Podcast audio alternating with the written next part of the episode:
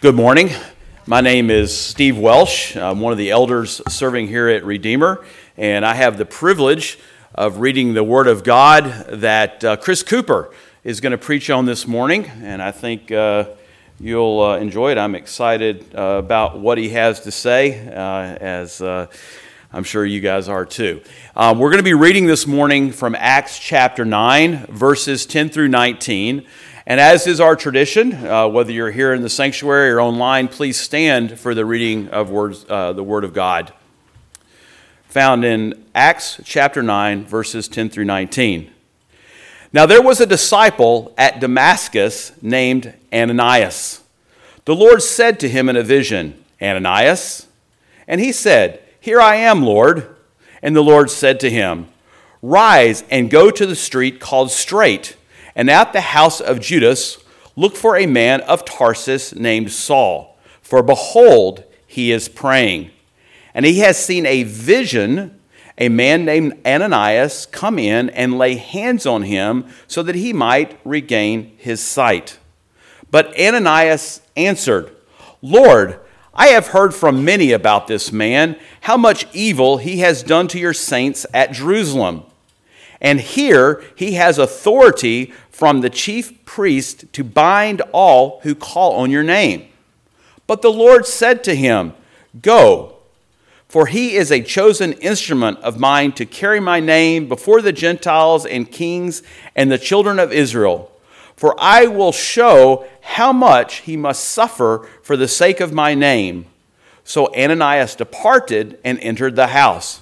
And laying his hands on him, he said, Brother Saul, the Lord Jesus, who appeared to you on the road by which you came, has sent me so that you may regain your sight and be filled with the Holy Spirit. And immediately something like scales fell from his eyes, and he regained his sight. Then he rose and was baptized, and taking food, he was strengthened. Thus be the reading of God's word. You may be seated. Hold on, I'm gonna take my mask off so y'all can see my smiling face. Um, there we go. There we go. Grateful, grateful to be here uh, this morning. I'm truly blessed. I, I want to start before I pray by saying this. Um, I was telling your, your shepherd here, Dan, that last night was a rough night for me. Um, I was watching Grey's Anatomy uh, can you imagine me watching Grace? uh, my wife got me on it right now for Netflix and um, watching seasons. And it, it, was a part that came up where uh, O'Malley, who's this, this, doctor, he loses his dad. Um, and in that moment, I, I, lost, you know, I lost my mom in late October, November. And uh, man, I just lost it. I just started crying, right?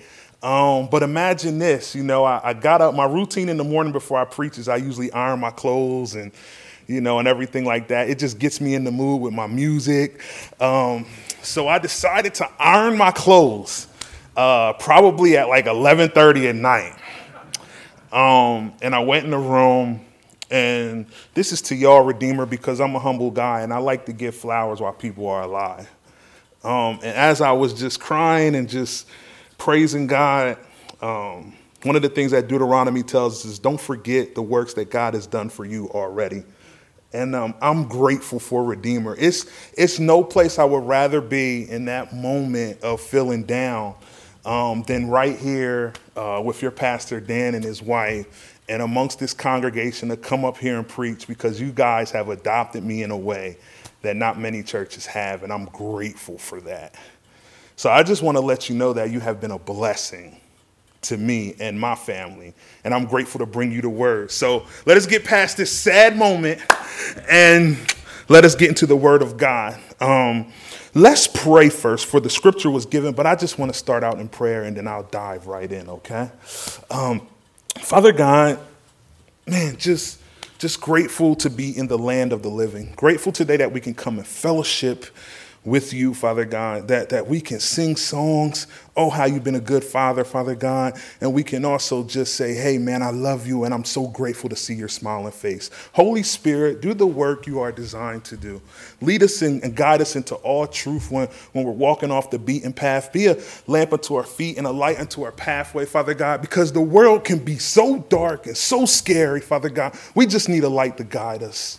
Soften the hearts of men Father God, so that the word given to us may be firmly rooted in our hearts, so that we may be a tree bearing fruit, not for our glory, Father, but for your glory alone. We love you. Put Chris Cooper behind the cross and let your glory shine forth. In Jesus' name, I pray. Amen. Amen. As we dig into the scripture, we, we are in Acts 9. Now, Acts 9 is known for the conversion of Saul also known as Paul, right? So his name was Saul before he became Paul. And as we get into this moment in the 10th chapter, I just want to give you a little background. Saul is going around Jerusalem, he, he's heading to Damascus, he's heading to different places, and, and he is actually persecuting Christians, people like you and me. He, he has been given an assignment to go out and persecute individuals who proclaim Jesus as the risen Savior. Now, could you imagine a guy like Saul in today's world right after Easter? After we done had this big celebration about how Jesus is risen and, and we all came together and, and we smiled, we, we probably had dinner and, and we enjoyed family time. And that probably would have been the right time for Saul to go out and say, you know what? I see them. Let me go get them. Let me go persecute them and make sure they understand this suffering that I'm about to bring down on them. But during this time, as he goes down Damascus Road, he, he, he, he, sees Jesus. Jesus comes to him and he says, Why are you persecuting me, Saul? So now Saul has scales on his eyes, and, and his soldiers brought him to Damascus. And we get to this point right here. We get to an individual named Ananias. And, Ananias represents many of us. He, he represents us because at this very moment, all we know that he is a disciple of God. He's a follower of the gospel. He, he knows who Jesus is. He, he knows that he is risen, and he knows, man, if it wasn't for him, he wouldn't have salvation. And, and, and I believe that when he was given to the assignment of Saul, that he probably felt real uncomfortable. How does this represent us in the real world? Today in the world, it is very uncomfortable. People don't know what to say to each other. People don't know how to open up opinions to different individuals without offending them. Individuals are struggling with their jobs. They're hurting. They're dealing with all types of emotions, which makes it so uneasy to build relationships with each other. And somewhere on the line, society has become so divided, it, ha- it has become so offended that we can't even say, hey, you look nice today without feeling like, did I say the right words? Did, did, I, did I say it correctly? Because I don't want to get in trouble. Right? But think about Ananias, man. Think about the uncomfortability of going to a man named Saul who he has heard persecuted Christians, caused suffering. We're looking and seeking out individuals who love Christ. And God saying, You have to go see him. That, that you have to go see him. See, the question is are you willing to be obedient in witnessing the gospel when it seems uncomfortable? When, when, when the world is, is out of sorts, when, when it, it, it, can't relate to you, when, when you're in a place or an environment that, that doesn't seem like you fit in, are you willing to be a witness of the gospel? As we look at this scripture, right, the first thing we need to realize is God is not into your preferences. He's not into your preferences right? We live in society, man. We want our house to look a certain. HGTV gives me the ability to make sure my house looks a certain way. I gotta have a certain color. I gotta make sure the mirror reflects on how the gray looks, so the yellow can come out right. All of us takes this approach in our lives. Right? I want to be this. I want to do that. Make sure this is way. We live in a Burger King society. Have it your way. Right? So I believe Ananias, who was just a follower of Jesus, just an average individual, probably hardworking, making a living, he represents who we are. And, and when God said, You got to go meet Saul of Tarsus in Damascus, the first thing that he says is, Hold up, Lord, I heard his stories. He doesn't fit into my preferences. He, he's not my brothers and sisters in Christ. He, he's not the individuals I come in and walk through the doors of the church in and we encourage and fellowship one another. Guess what, God? I don't know if that fits into my normal. Right? He's telling God, he's telling God, hey man, look, I, I, this is not what I want. Oh, have you been there? Ha, ha, have you been there? God, you, are pricking my heart to do what? You're giving me a vision. You're telling me while I'm reading your scripture that you want me uh, uh, to go into that homeless shelter, that you want me to go into that neighborhood, that you want me to go there. I don't look like them. I don't think like them. I don't act like them. God, that is not according to what is normal to me. That is not my preference.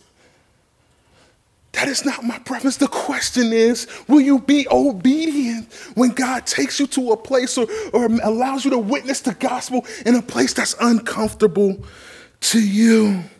See, 1 Timothy 1:15 tells us this saying is trustworthy and deserving of full acceptance that Christ Jesus came into the world to save sinners of who I am the foremost.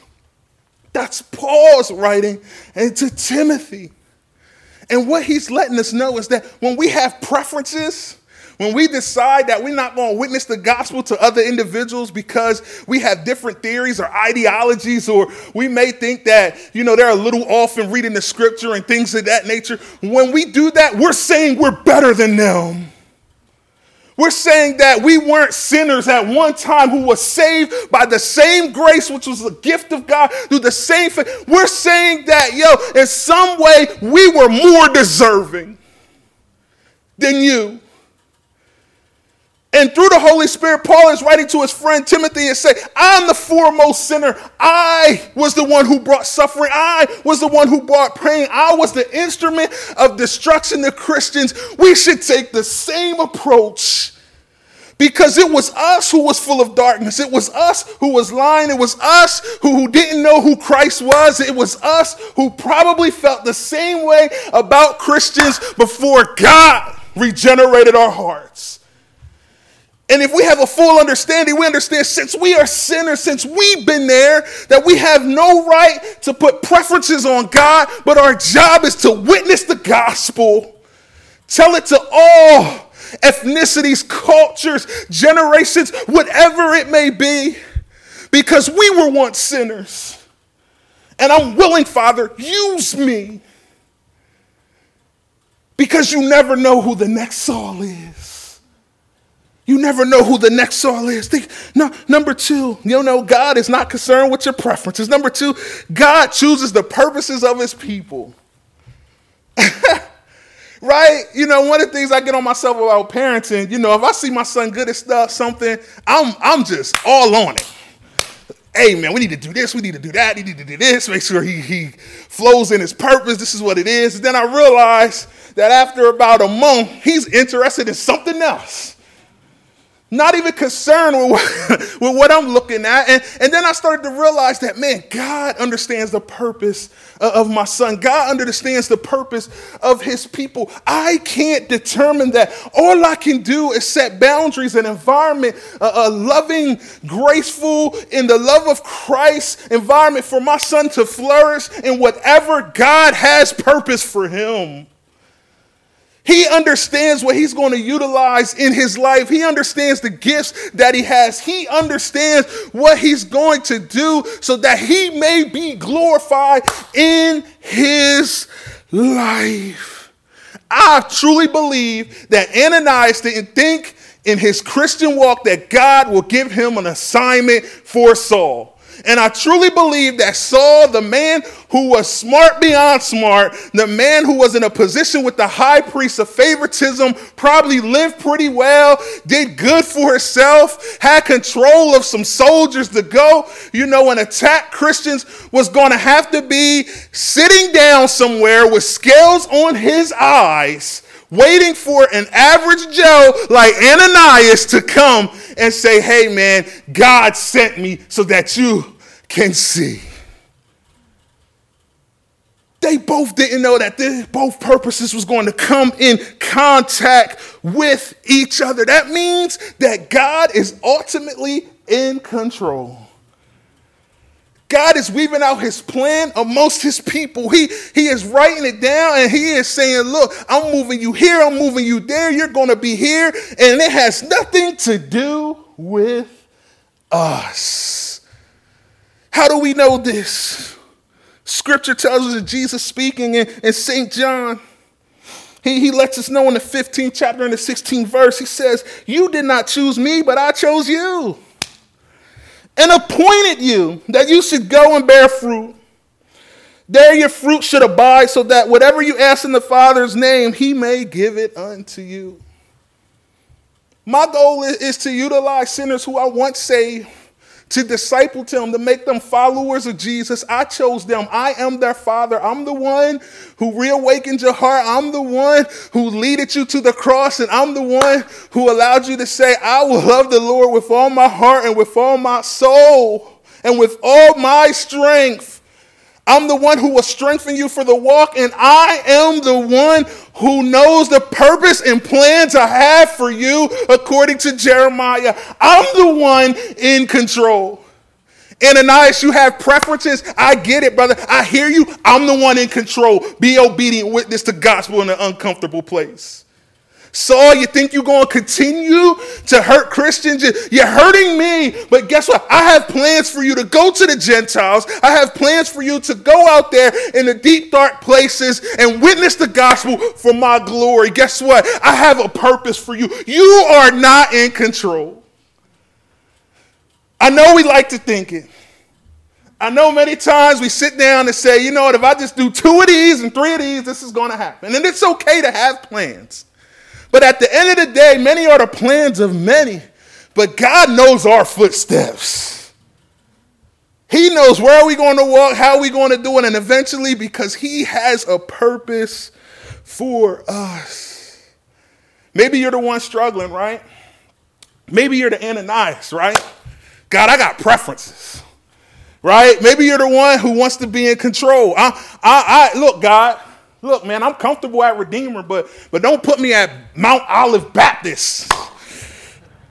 Even though you're telling me to go there, I don't know if I can do it, right? Hey, I use myself.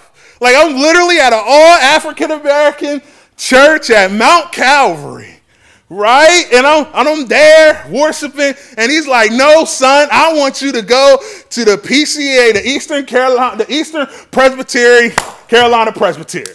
What, Lord? What, what are you saying? Look, I'm Googling, I'm looking like, hold on, hold on. Hold on now. This, this, this. Lord, what is happening right here, right? But you know what? He had my life in his hands, and he knew my purpose. He knew somewhere along the line, Chris Cooper, I needed you to be at North Carolina Central discipling other students. And I needed you to be in the Eastern Carolina Presbytery because guess what? I have to show you that it's not about you. It's not about your preferences. It's not about what you think the glory of God looks like or how comfortable you are. It's about me utilizing you as a vessel to proclaim the gospel, sometimes in an uncomfortable space. Will you do it? Not my will, his will be done. How, how, how are we strengthened to do this? And I'm ending in this. The crazy thing is, once Ananias was obedient and he went and did what the Lord told him to do, laid his hands upon him, prayed for him, right? The scales was all, once I was blind, now I see. Yes, Saul. I'm so grateful. And then he get baptized amongst the body, amongst the disciples in Damascus, and, and he gets strengthened. He gets food to eat. I believe he got natural food and he also got what? Spiritual food.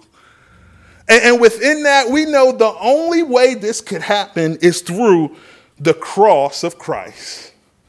The only way that this could ever happen in the history of humankind, where individuals from different places with different preferences, with, with a whole different viewpoint of seeing the gospel and seeing Christians and everything like that, the only way that this relationship could be reconciled, could be brought back together, is through the cross of Christ. It is the cross of Christ through His Holy Spirit that does the work.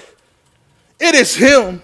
It is the cross of Christ that challenges our preferences and comfortability, that allows us to get past our human notions and, and our opinions. It is the cross of Christ that can make us realize that we should worry about the interests of others, speak encouragement to one another, understand that we are sinners just like the next individual, and build bridges to great relationships. And it is the only the cross of Christ that can bring a murderer, an individual who was willingly able to persecute saints in the faith, to become a part of the body of Christ and partake of the blessing and the sacraments of Christ, which we hold dearly, to know that he is a child of God, to know that he is loved of God, and to know that he can partake in the power of the cross to be a disciple. It is only the cross of Christ that does that.